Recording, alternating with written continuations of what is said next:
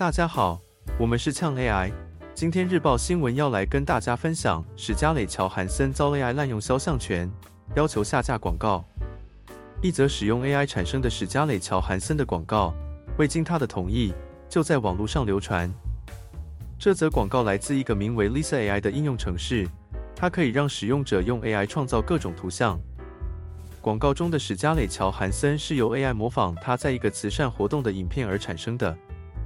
史嘉蕾·乔韩森的律师发出声明，表示他们不会轻易放过这种侵权行为，并将采取法律行动。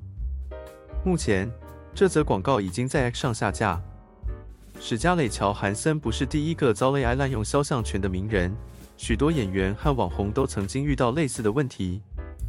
这也引发了对 AI 技术的伦理和法律的讨论。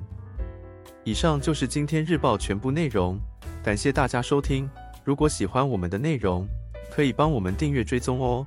本则内容资料来源来自 NBC News 于二零二三年十一月零一日发表的 Scarlett Johansson S likeness used in AI generated ad without her permission. Attorney says 译文。